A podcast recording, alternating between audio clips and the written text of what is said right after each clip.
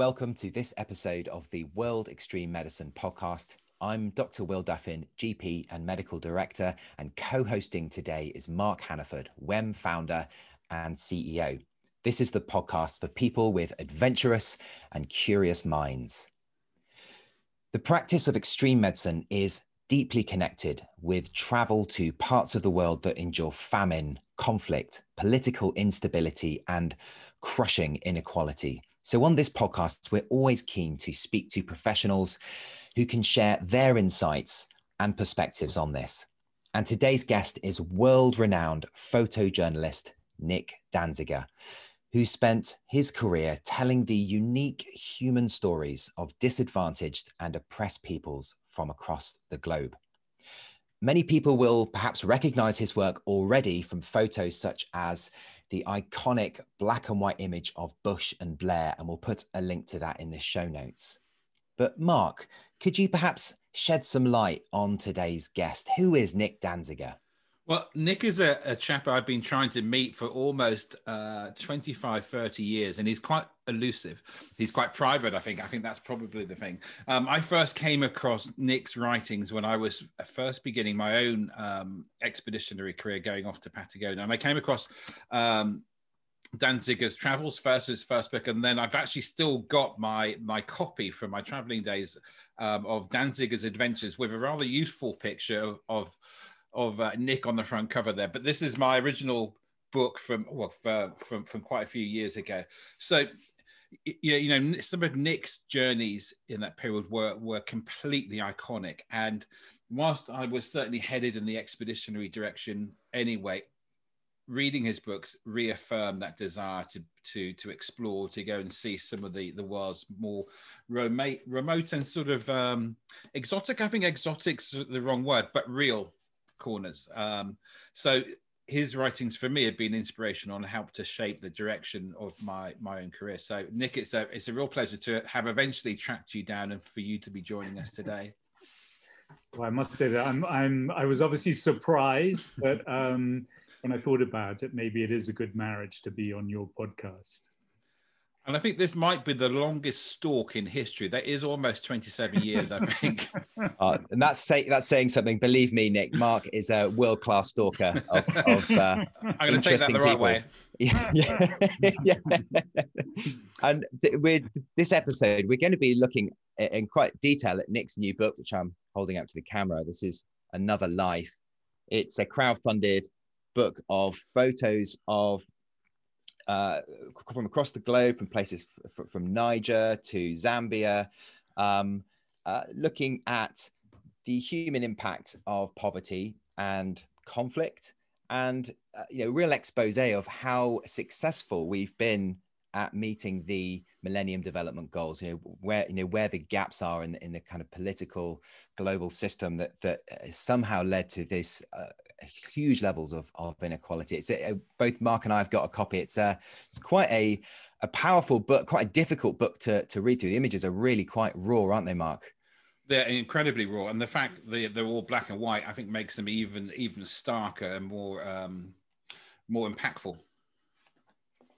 Uh, what led to you? Uh, what was your kind of thinking behind this book, uh, Nick? Well, originally came out of a commission to see how the Millennium De Development Goals were faring. And um, so I traveled to eight different countries on four continents so that, as it were, I wasn't going to stigmatize individual uh, countries. And what I discovered was that amongst those eight Millennium Development Goals, often someone living in extreme poverty would be affected by several of them. The initial brief actually was to go to one country and focus on one MDG. Um, so the project was carried out. I think they were happy with the results. And I thought, well, if you really want to know how these goals are faring, I need to go back, or we need to go back and find the same people all over again to create some kind of measurement to see if there was an improvement in their lives. So five years later, I decided to try and retrace everyone, revisit them, um, the commission uh, no longer existed. They weren't interested, but I found funding through foundations. It's often the case now. And uh, after that, five years later, I decided to go back a third time. So every person in that book has been visited at least three times, sometimes up to six times, to see whether those goals were indeed effective or not. And that's what I really like about, I think, the way that I work, I think, is, is to go back and just not leave the story behind. I've been visiting Afghanistan now for, I think it's 35 years, uh, going back often revisiting the same families and, and individuals. And I, I hope that gives me a better perspective on whether people's lives are changing for the better or not. And, and, Nick, one of your raison d'etres as a photographer is to give the the unheard a voice. And do you think that as um, with the Millennium Goals, as societies develop, those those voices are being heard any more clearly than they were before? I, I have to say, uh, no. Uh, their voices aren't. When I say their voices aren't strong enough, we're not hearing enough about how what I would describe as the majority world are living. I think it's one of the sad things we say, oh, we're so amazingly well connected today through the internet. We know what's going on. But I often give talks at schools from primary, secondary, high school level, and also to universities. And my impression is that young people certainly know less and less about what is happening in the world. And I think that's very frustrating because the gaps to me seem to be getting bigger and bigger. They're widening people today are living uh, in conditions that haven't improved since the medieval ages without electricity, running water. Forget about access to, to healthcare. Um, that's, that's a pipe dream for them. So, for those of you who aren't familiar with the Millennium Development Goals, that was uh, that was a a, um, uh, a mandate uh, um, agreed in the year 2000 by UN member states on eight goals to uh, eradicate extreme poverty and hunger, uh, to tackle gender inequality, reduce child mortality, combat infectious diseases. There was eight goals, and we got to 2015, and well, the jury's out really on how successful that was, and that's subsequently been replaced by the S Sustainable Development Goals, and there's now 17 of them, and the, the target's been shifted back to 2030. So there's lots been going on this in this arena. And Nick, you've you know you, have been intimately involved with with these um, with these goals and what they mean to the people on uh, on the ground who are affected by these issues. How successful do you think the, these these kind of political drive and, and initiatives have have been in addressing some of these these areas of huge need? you know, I think that there had there was a willingness. Certainly in the beginning, everyone, all the the member states of the United Nations signed up to the Millennium Development Goals. Um, I think there was a political will, but the reality is, is quite different on the ground. And I think that we're driven by kind of uh, all these different sort of metrics, you know, the, the numbers. So, you know, visiting schools, and not just on this project, but I go to schools in the global south, and there are 150 children in the classroom. And if you look at those targets, MDG 2, universal primary education, you look at them, and many countries say that, yes, every child is now in school, but you go to those schools, and in a class of 130 or 140, or indeed, as I mentioned, 150, half the children don't have notebooks or pens. Forget about shoes. So, uh, what is the quality of the teaching? How do you teach one teacher to 150 children? But if you look at the figures, you know that that that country has done extremely well one of the, I was very surprised in Latin America on that particular project. I actually met the Minister for Development, and she was honest enough. I said, It's extraordinary. You're the only country I've come across where that figure of, of children attending universal primary uh, attendance at school has gone down. I said, How, How's that possible? And she said, Well, we incentivized teachers and schools to get children into the classroom. And what happened? This resulted in producing ghost children they didn't actually exist. So, you know, what I would say very strongly is that there is a huge amount of work still to be done. And, and we're speaking almost in, it's a pandemic. Extreme poverty is a, something that exists throughout the world. We have poverty in our own societies, maybe not extreme poverty, but what I see in many countries in the global south.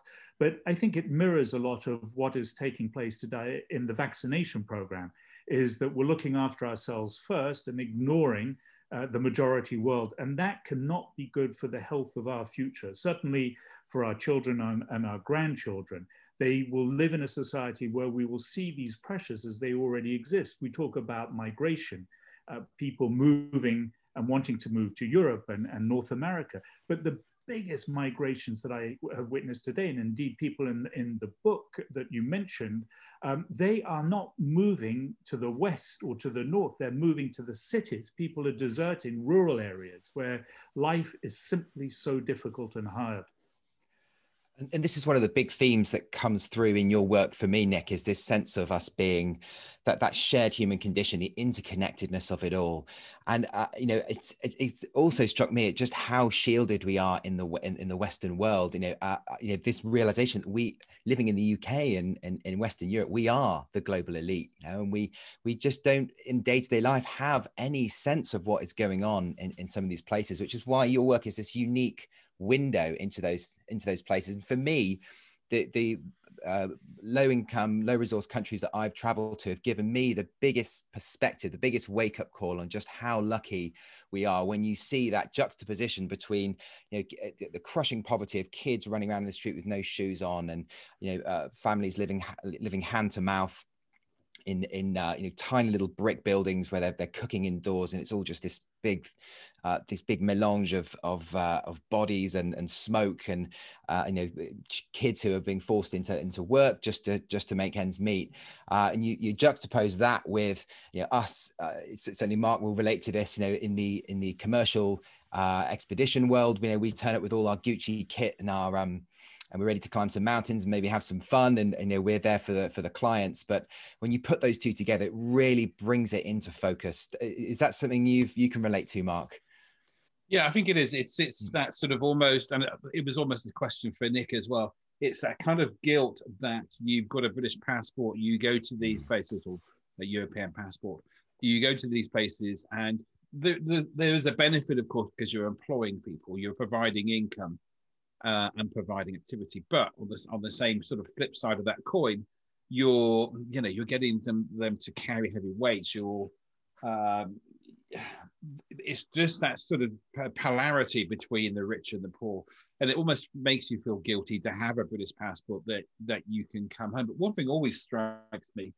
um, when traveling is the hospitality and actually the deep joy that a lot of people have in in life, and maybe because it's a, it's just a lot harder and actually scarcer. Yeah, I mean, if I could could answer that, because again, if I go back to giving talks in schools and universities, I mean, people say, you know, uh, how often have you been close to death uh, going into conflict zones? And I never answer that because what you've just said is is the difference between uh, me and them. They, I can leave whenever I want. I usually have a return ticket. Um, they, they can't leave their countries. Again, going back to uh, migration and, and people fleeing their country, the vast majority don't have the wherewithal. They don't have the money to leave their countries. The majority of people are displaced in conflict within their own countries.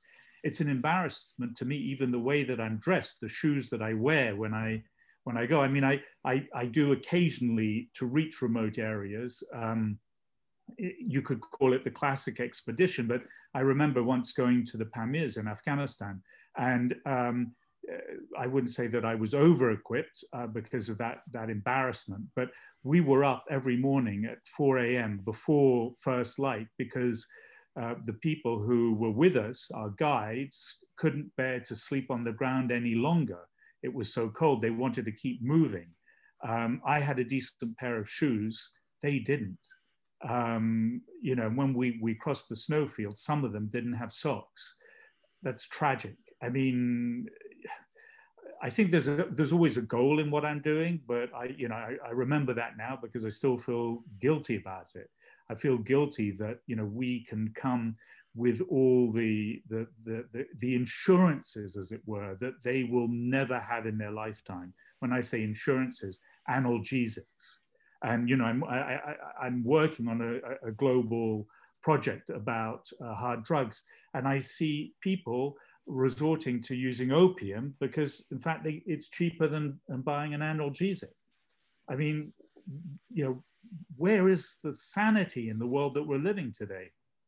Does um I mean often as a photographer and as you said you can you've got a passport you can always generally come home there's um, a degree of voyeurism in terms of taking photography. How do you balance that uh, sense of, you know, intruding and uh, collecting images, but then being able to to leave and come home with the need to tell that story? Well, I think, you know, uh, I mean, I, I started as a painter. Um, I never expected to end up as a photojournalist or write books or make documentary films. And I think I'm driven by what you both said originally, which is to give a voice to others. And so I go with a professional outlook. In other words, I'm there and I do have a job. I have a job to represent the people in the way that I hope that they they want to be represented. I, I don't arrive with the cameras open, ready to shoot. I work with people on the ground who are from these communities. It's explained why I'm there. Um, I spend quite a lot of time explaining not why I'm just there, but the result is that it's unlikely that, unfortunately, their condition is unlikely to change as a result of their stories or their voice being heard. So I think that's very, very important is the approach that I take, the time that I spend, the relationships that I build up. And again, I want to really stress that my work is teamwork. I get access to uh, the places that I go to thanks to uh, people on the ground who are part of that team, who, in a sense, vouch for me, who maybe have had access to my work and then can explain what it is that I'm trying to do. Because, Nick, I think I mean, looking at your photos, you know, they're, they're all wide angle lenses. You're very intimate, very close to your subjects. They're all black and white. There's no telephoto lenses in there. And, uh, you know, one thing I found, uh, you know, when I've tried to take photos of human subjects overseas, you know, when I'm, you know, I'm the only, perhaps the only what person with white skin in, in, in that environment, is it's very easy for it to become quite intrusive and quite voyeuristic. Um, know, it's just remarkable. How, you know, how do you, you talked about working closely with people, but how do you really avoid taking a camera into these places where people are really struggling and not making them feel exploited, making them feel like they're somehow specimens in a zoo? Well, I think, you know, it comes back to what I just said in a sense mm. that so much is about building up those relationships, explaining yeah. why I'm there. And, and one of the reasons that I, I do go back is not just to see whether things have improved in their life or not, but I, I really enjoy, I, to say love might sound patronizing, but the people I work with. And you build up these relationships. And I think it's like, uh, you know, if, if, you enter someone's home, they're not going to reveal themselves in the first uh, meeting. And then bit by bit, you get to know them. And bit by bit, you become part of the scenery. And I think it is important to, to realize, uh, not everyone will realize like you have, that they are all these images are taken on wide angle lenses. It's either from 24 to 35 millimeter. So I'm extraordinarily close. You mentioned the Bush and Blair uh, uh, image. It's the same. I'm literally on Bush's shoulder as I was taking that picture of, of Tony Blair. The same with heads of state. That's the way that I work is in close proximity, but also as it were, fly on the wall, that it's observational, that I disappear, that I, I'm not part of the action. Well, is that entirely true, Nick? Because uh, there have been occasions when you've crossed that line because you're the, the father to free Afghani. I can see your eyes wondering where this story was going to go. Is it, is going to be some big reveal? But your um your three children are Afghani uh, ref, ref orphans. Originally, I mean it's a, it's a long and complicated story, but I mean, and I don't like sort of referring it back to myself, but I mean sometimes you know, I'm often asked, you know, well, what do you do in these situations? And, and I had built up a relationship with a group of, of children. I'd established an orphanage. And, and when the Taliban took power in, in Afghanistan in 1996, there were three left. And basically, I could no longer leave them behind, knowing what was in particular going to happen to the girl, two girls who were sisters.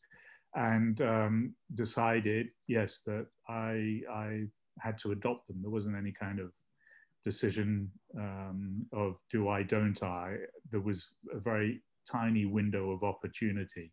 And I felt that um, I couldn't leave them behind. And I think that sort of goes back to that question, or the question actually that Will and I were discussing before we came online is, do you know, how how difficult is it not to intervene?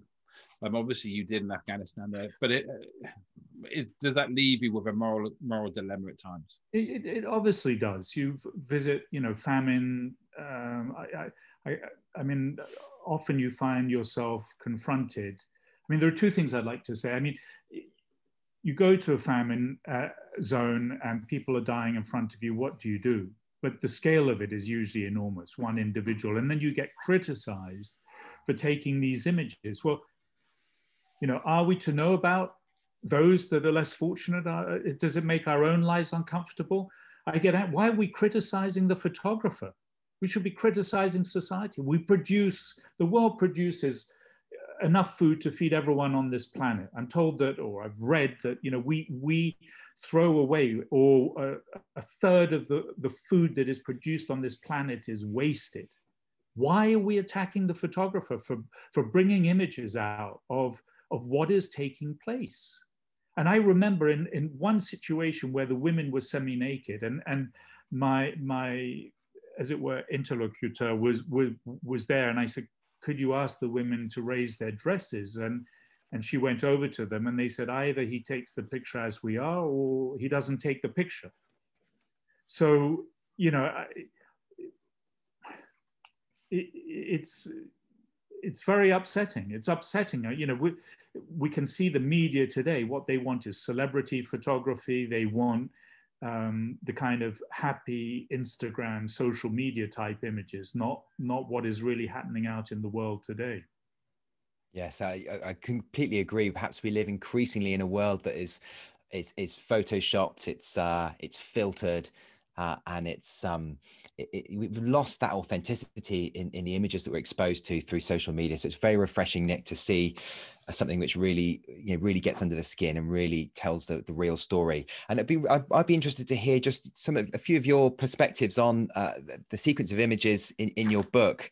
And one that really struck Mark and I was the um, uh, the, the section on Niger, the miners in Niger, and this is uh, often children as young, uh, very young children being going down into very uh, primitive, basic, dangerous mine shafts. And, and, this is very topical. You know, every day there's some kind of news item on uh, people in some part of the world getting lost underground in some mine. China was the most recent example of that. But you know, this, this is incredibly dangerous work. And um, yeah, t- well, tell us what it was like working with, with, that with that community. Well, to start with, as you mentioned, I mean, the, the, they're children and they start going down the mine from the ages of 11 to 13.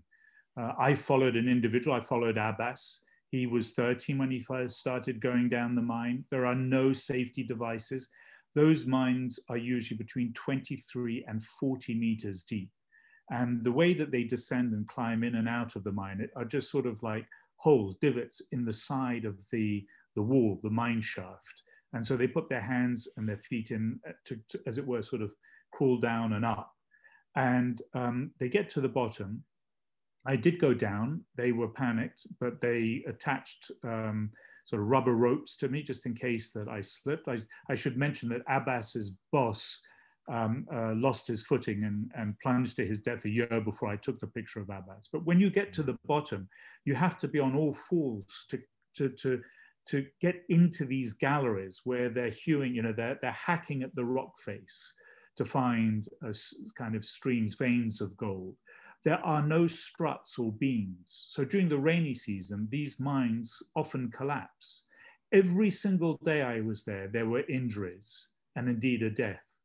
And there, uh, when I first went in 2005, there, were, there, there wasn't even a clinic. There was no hospital, no clinics. So when we hear about these mine accidents, yes, those are in countries where there's uh, news outlets and where we want to hear. These are illegal uh, mines. I mean, there are licenses that you purchase, but it's what I would call artisanal mining. And indeed, you know, as time has progressed, and I followed uh, Abbas's, as it were, life. I've now known him for 15 years. I mean, now these extremist groups that are operating in that area are also taxing um, the people that are making money from the mines. So, um, you know, we our, our desire for these minerals also fuels uh, the conflicts and what we would term terrorist groups that are subsequently attacking, as it were, our interests. But to come back on the human scale, um, you know, the, the children, you know, they know now. Uh, 10 years after I started shooting there, they were, you know, there were signs up from the United Nations saying, you know, it's illegal for children to work. And I'd go up to the children and I'd say, well, how old are you? and they'd all say, you know, 18. And I'd say, well, how long have you been working in the mine? And, you know, the kid would look 13 or 14, two, three years. So they hadn't quite learned the whole talk. And then another part of uh, your book, and this is this uh, image features on the, the cover of Another Life, is the uh, the sex workers in rural Zambia working on the Harare Lusaka highway, and and that's equally as as powerful. Nick, they, have got girls there, images of girls as young as eleven who are having to sell their bodies to to board truck drivers along the route, and some of them are so poor that they're they're renting their clothes and makeup from other women who are paid a percentage of their earnings. I mean, that must have been incredibly difficult um, uh, place well, to, to be to be working. But I think you know yeah. again, what's really important about this story is that uh, again, the young woman that I followed for for ten years, she initially started uh, uh, as a sex worker because she needed the money to buy pens and paper to stay at school. She wanted an education. Her mother couldn't provide for her. And she understood how some of the girls in her class were managing, as it were, to stay in school. So again, I mean, this is outrageous. And she knew the dangers of HIV AIDS. And on my second visit, she had become HIV positive. Indeed, the girl on the cover of the book is no longer alive. And I think that is the tragedy. And when, when I naively said, well, you knew the dangers, uh, when I spoke to Irene and in fact her best friend Bridget, they said, yeah, but we we have no no power. These are grown men who often, um, you know, they will tell us what happens. We're not in a position uh, to to say to them, you know, I refuse to have sex unless it's you know protected sex. Yeah, I mean, these are incredibly vulnerable people, aren't they? Um, and the dilemma is if we yeah. think about extreme poverty, because yeah. HIV, you know, communicable diseases was one of those goals. I mean, some areas you can get um, ART, antiretroviral mm. treatment, but I'm meeting people who, um, and I'm, i mention this because of, of, all of you being in the medical uh, uh mm. sector, is that you know they they don't have uh, regular meals, they don't have clean water, and I've I've met a father who said you know, do I feed myself to prolong my life or do I feed my children? Yeah. God, I mean, what an awful dilemma to have to make. And what struck me, Nick, about the, the way that we've, the rapidity with which we've developed COVID vaccines and how we've been able to roll that out, it makes me wonder, you know, would it have been possible to uh, uh eliminate or even eradicate HIV it, it, across the globe you know is it just is it actually just because the political will isn't there because it doesn't really directly affect the you know, the, the the the westernized countries of the world where big pharma and all the money and influence is, is concentrated. What, what, do you, what are your thoughts on that? Well, the, you know, this I'm I'm a non-medical person, and you know, I, I mean, I have read about, for example, the history of polio, and if you read about the history of polio, it was costing the United States of America such a huge sum of money in, in terms of lost production, etc., that vast sums of money were plowed into finding a polio vaccine. And we see this again, indeed, with the, the, the COVID 19 pandemic, that it has ravaged uh, the economies of the high income countries. And I, I, don't know if the figure is the same today, but uh, the UK is doing very well, Israel, etc. Uh, I think a month after the vaccine was first out, only 25 vaccinations had taken place in low income countries. Yeah. That's an outrage. Yeah, it's shocking, isn't it? And uh, in the UK, we, we there's lots of criticism leveled at the government for our response to the pandemic. One thing we've done very well at is stockpiling vaccine. And there's this huge issue, isn't there, Nick, at the moment with vaccine nationalism, um, with a lot of vaccine being distributed only in the, the global north. And I think that, that there's movements, um, organizations like COVAX, who are trying to redress that balance and, and, and, and ensure an equitable distribution of vaccine across the globe. But uh, it remains to be seen whether that, how effective that those initiatives are, going to be, doesn't it?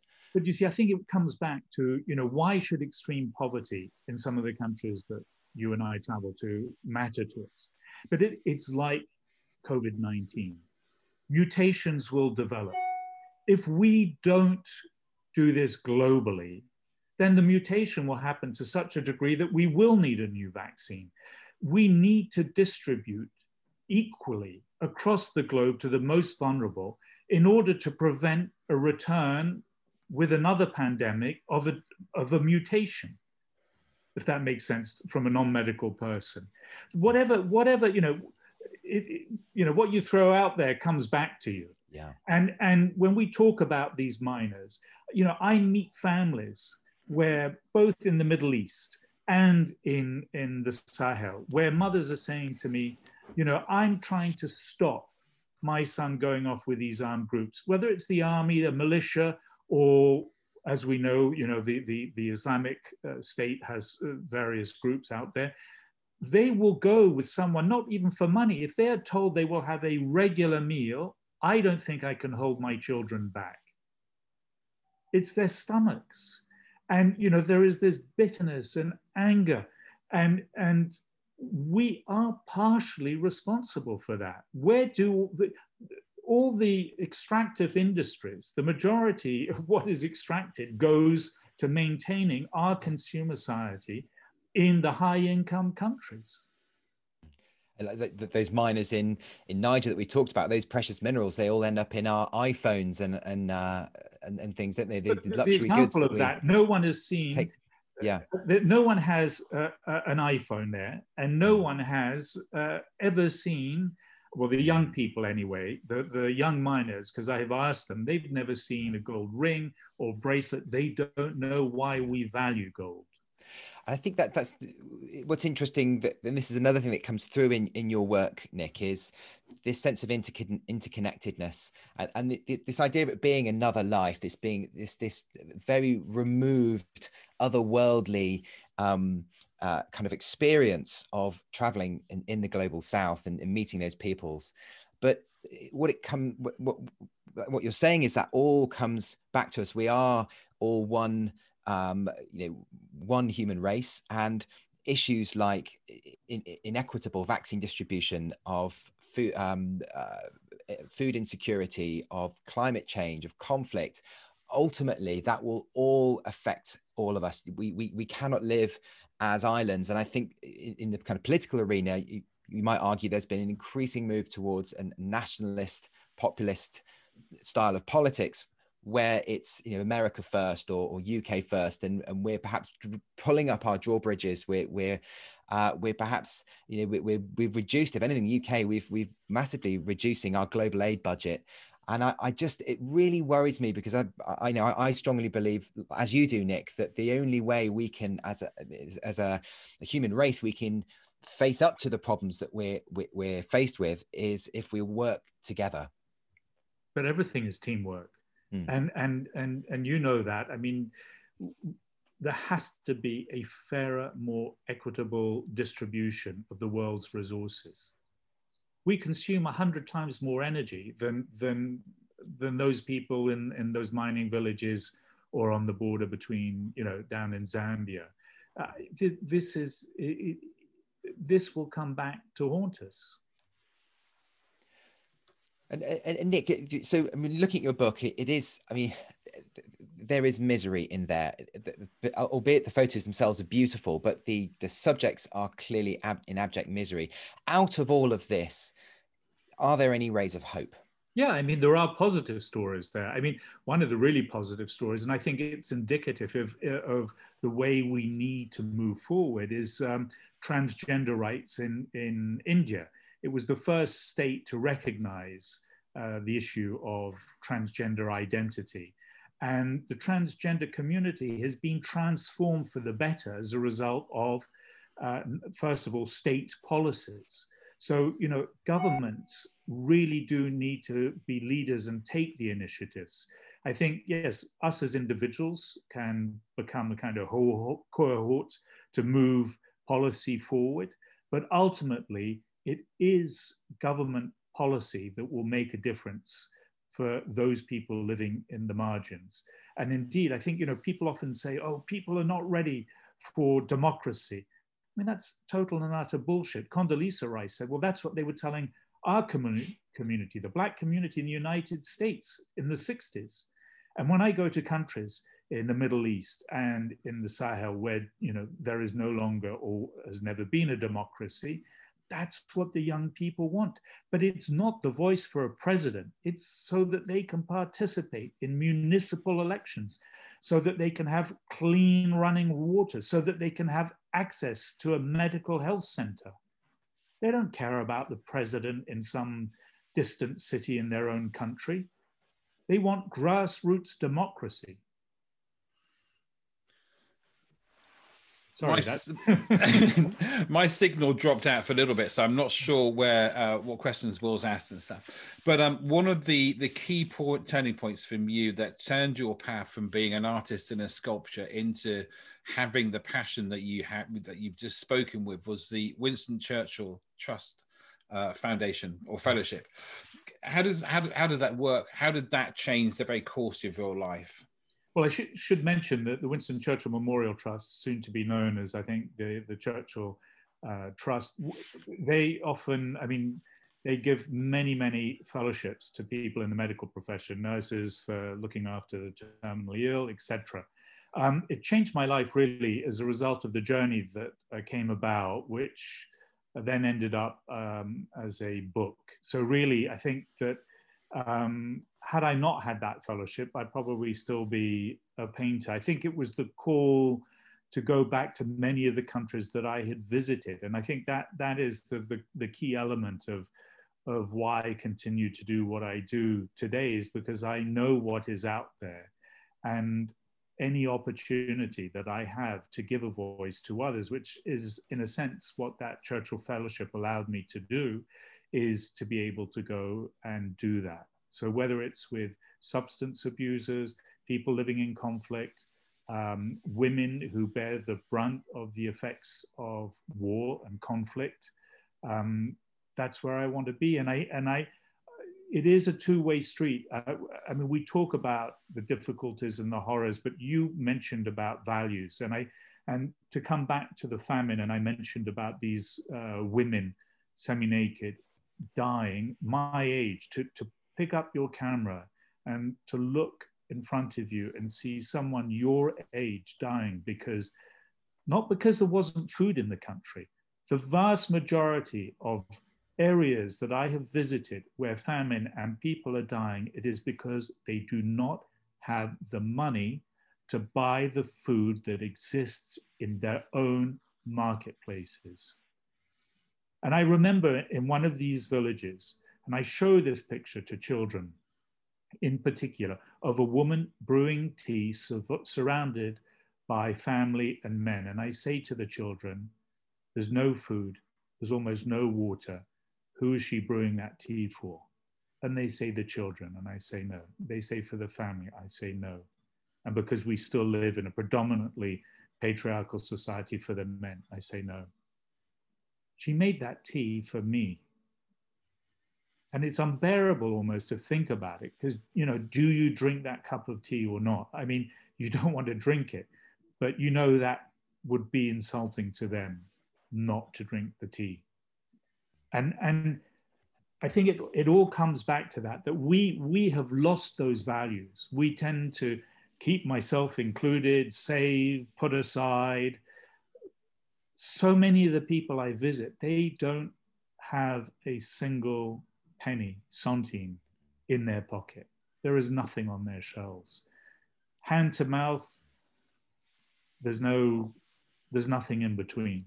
Uh, Nick, could we talk for a moment just about the way that you've traveled because it's it's you know some people might perceive you as a you know successful photojournalist you've got lots of published books, you're living in the south of France, that you know perhaps you're staying in five star hotels and things, but that's not been the case. And actually, the accounts of your travels that I've I've read, you know, are ones where you've really assimilated, really integrated with with those people. You've lived alongside them. You've um, uh, uh, learned um, and some of the language and some of the culture.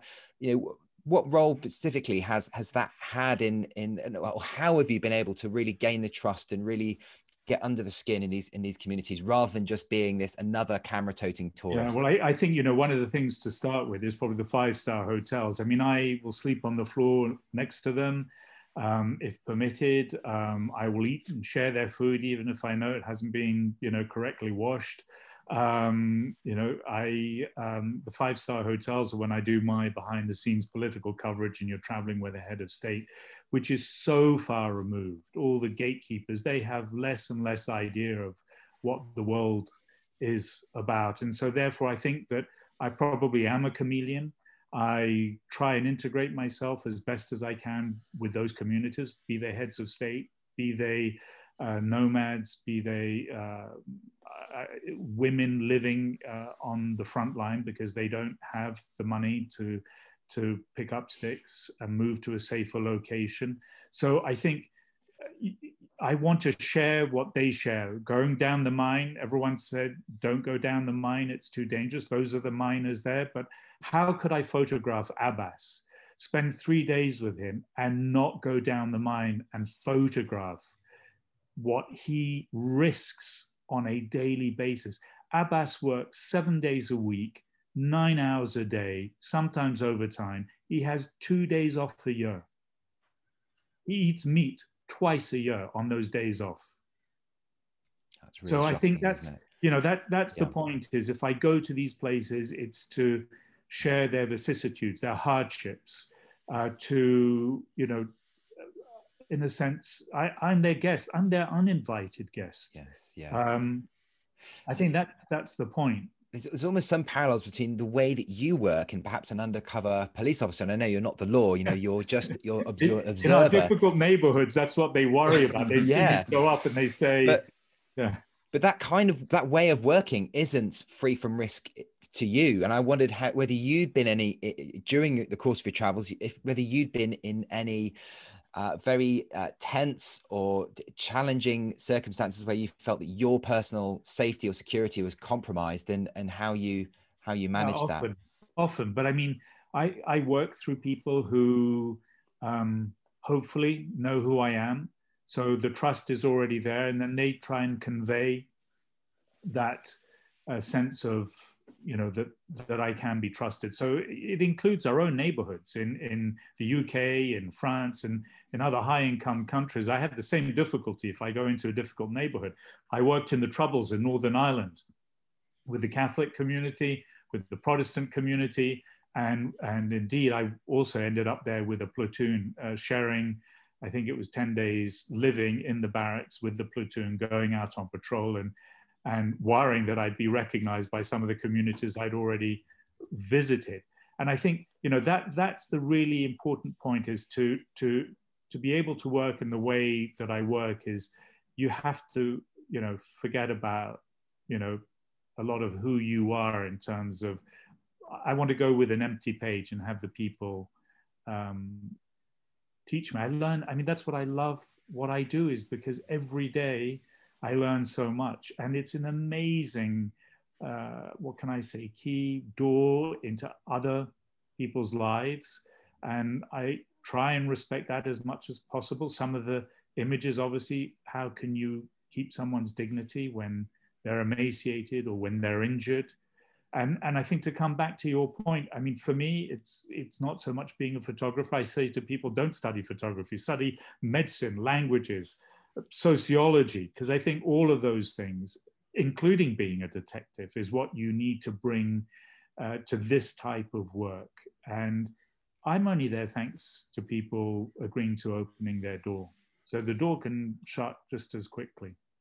I think that doorway analogy, Nick, is a really powerful one because you clearly went through a doorway when you applied for your fellowship, and that's led to the life that you're leading now, and and the uh, the powerful message and voice you're giving to the unheard do you is there a sense um, that uh, and I know that you started off as an artist, as a painter, that you'll eventually start taking your easel and brushes to some of these places and, and actually painting them. Because I know that, that creative urge, it does photography fully fulfill your creative urge? Or was the, no, the, the, it, the, it, doesn't. I mean, I, I uh, and the other day, someone uh, got in touch with me through Google Mail because they had bought a work of mine, a painting at auction um, in the UK, and, and, wanted to know more about the painting. I mean, it was mainly abstract, but based on mathematics. But anyway, um, it doesn't fully fulfill me. But I'm at the moment, I'm still, as long as I can manage to get to these places, I'm still driven. I, I worry about my friends, for example, in Myanmar, which I visit almost yeah every year right so yeah every year for the past 10 years i think i've been going to myanmar at least once a year. And and they've been able through vpn so i i run a charity and we're currently distributing free vpns to our former participants in the workshops that i run and and consequently been receiving images and videos and uh, messages uh, from them so the, the point this is being recorded, there's just been a military coup in Myanmar. The Aung San Suu Kyi is under, uh, she's being detained again, and the, and the military are back in, in command. What, what's your take at this stage on, with, with your knowledge of Myanmar, Nick, on you know what direction that country is heading in? I think it's difficult to know what direction. I mean, you know, the military are capable, and I think it all comes down to economics again. You know. Um, Myanmar, like much of Southeast Asia, and indeed much of the world, is is now uh, in the economic grips of China, and China will have a massive say as to what does and doesn't take place uh, in Myanmar. And um, I think, it, obviously, the vast majority of people want democracy, whether it's in Myanmar or elsewhere. They have tasted uh, people have, have, have lived through uh, military dictatorship in Myanmar. I visit North Korea as well. Mm. Um, I visited Myanmar when it was under the dictatorship. So there is this yearning now uh, to, to uh, have uh, the democratically elected government returned. I just what I mean, even during that period where there was a civilian government in Myanmar, I think that the military they they retained some power. They never truly let go, Absolutely. did they? No, no, no. They and, they yeah. I mean, you know, the, they uh, they were there, mm. and I think you know the situation with the Rohingya minority in Rakhine State, very uh, delicate issue for Aung San Suu Kyi because she is very aware that the military, as we've seen, uh, nonetheless uh, had the controls. But again, if we're talking about minorities, the world focused on the Rohingya. Uh, I've run workshops in Kachin State, in Shan State two years ago um, with the Karen and the Mon minorities. They're also all suffering terribly um, as a result of majority rule in their nation.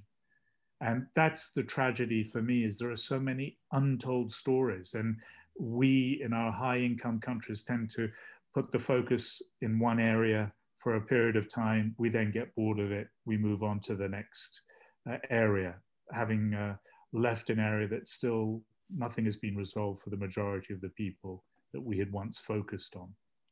And it's very hard for these people to have a voice. You talked about VPNs there. I mean, there's been lots of state-run propaganda in Myanmar uh, and, and, you know, other parts of the world that, that, these voices are repressed, you know, and that's part of the a, a political regime. And I think, would you say that photography was a, a, way of giving these people some some kind of platform of, of giving them some kind of recognition? You know, the visual today, so much um, is uh, is told through visual imagery. People respond to both the stills and the moving footage. It really uh, has a power over the way that people look at the world today. I think in my own personal work, and sorry to bring it back to me, but I think that there is a, a, um, a very important part for words to uh, to play with the images. The images can't tell the whole story. And I would like to read, because it was, we're now talking about Myanmar. I've just brought up on my email. This is from actually someone who was a partner in one of the workshops. So she, she just emailed me. Um, we feel so numb with disbelief and anger. It is so unjust and disgusting. Another nightmare has begun, and we are all forced to live under oppression, fear, and abuse of mind and rights as humans. I don't know how long I can go on.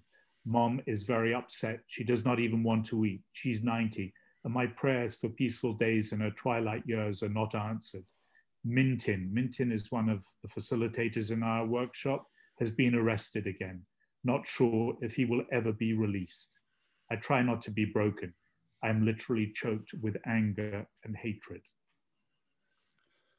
And I've been on the internet for an hour this morning with WhatsApp and receiving images. It's it's heartbreaking for people uh, to to face uh, yet again uh, military dictatorship, and it's hard for us to understand. We don't we don't live under those circumstances, and and too often we make judgments when we're not in that kind of situation. We wonder why people do what they do, but it's very difficult, even for me, to understand, having visited many of these places, why people do what they do, because I don't live it. Is your focus, do you feel, for the next, um, for the immediate future, going to be Myanmar and uh, telling the unheard stories? Well, well, it certainly is. Um, I mean, what I'm hoping, I mean, I feel very fortunate that I've been able um, to have the career, as it were, that I've had. And so I do have a charity called Picture People, which that's what we do. We go to frontline states such as Myanmar and the Philippines, and we uh, try and give the skills and impart our knowledge on how they can tell their own stories rather than us uh, tell their stories. So I'm very much hoping, and that's why I'm very involved at the moment, to see what we can do to help them uh, be able to distribute and, and tell their stories, give them a voice at this difficult moment. And that might be something that we, when you when you have a spare moment, that we pick up with you again, Nick, in terms of obviously a lot of the medical professionals we engage with are on those front lines um, in terms of working with NGOs or, or individually, enabling them and giving them some of the skills to amplify the stories that they hear and see actually would be really useful because it, there is a skill and there is a knack and there is a way of doing it which is more which creates effectiveness. So I think that would be a really fascinating topic to pick up with you. I, I want to say something before we end because it's really, really strong because people talk about the effectiveness of aid and humanitarian responses. And I'm now talking to you in the medical profession. I've been to war zones where I've you've asked me, oh, you know, what do I do? Don't I put the camera down? I've I've had nurses or doctors shout at me saying, "Give us a hand," and I've put the camera down and and given them a hand. And and unfortunately, I don't know why, but I was asked even to assist in operations, medical operations. But that leads on to exactly something I think that is very important for for all of you often I'm told by people in the medical profession that what they do isn't particularly effective on the scale of being in a certain location. But from on the ground listening to people in particularly in conflict zones, it's not the fact that you're practicing medicine, it's the fact that you're there, that you've come to witness. You've come in a form of solidarity to be with them. So Forget about even recording, forget about uploading. Your presence makes a huge difference to people who remain behind, who are unable to leave their homes or simply don't want to leave their homes. The fact that you are there, that you have risked your lives, that you have decided to give up the comforts of your home to be with them is immeasurable. I think those are really strong words for for the people in our audience because I know they would have felt absolute isolation in some of the um, circumstances they found themselves in. So those words from yourself, Nick, will be amazingly reassuring and and, and positive for them. I've got one last question, and it goes and it goes back to your art. When you were at art school, your your your art was based on geometry and, and mathematics. Now given your life and given your career and the experiences you have, does the art that you do now is it remained unchanged or is it being very much altered by your experiences? I think it's altered by every experience. I, I as I said, I I learn every day and I try and improve my photography every day. I look at other images that other people have produced. Uh, I get inspiration from many, many sources, not just visual sources, but I think my biggest inspiration is from the people I visit. Nick, I'm going to hand over to, to Will in a second, but it's taken me 25 years to track you down for this interview. Hopefully, it won't take us quite so long to the next one because we're both being our dotage then. But uh, it's been an absolute pleasure and an, and an insightful um, hour to spend with you. Um, so thank you from from myself for for agreeing to to meet with us today. Will, I'd like to hand over to you. Yeah, I certainly echo echo those sentiments, uh, Nick. Your insights have been really, really, um, really useful. Thank you. Uh, how can people uh, in our audience who want to know more about you, perhaps they want to get a copy of Second Life, sorry, Another Life themselves, how can they do that? Oh, I hate promoting my own you put me on the spot. I thought you were going to do the what they call the spiel. I'm, not, I'm, I just I'm very grateful that you've invited me onto your WEM podcast.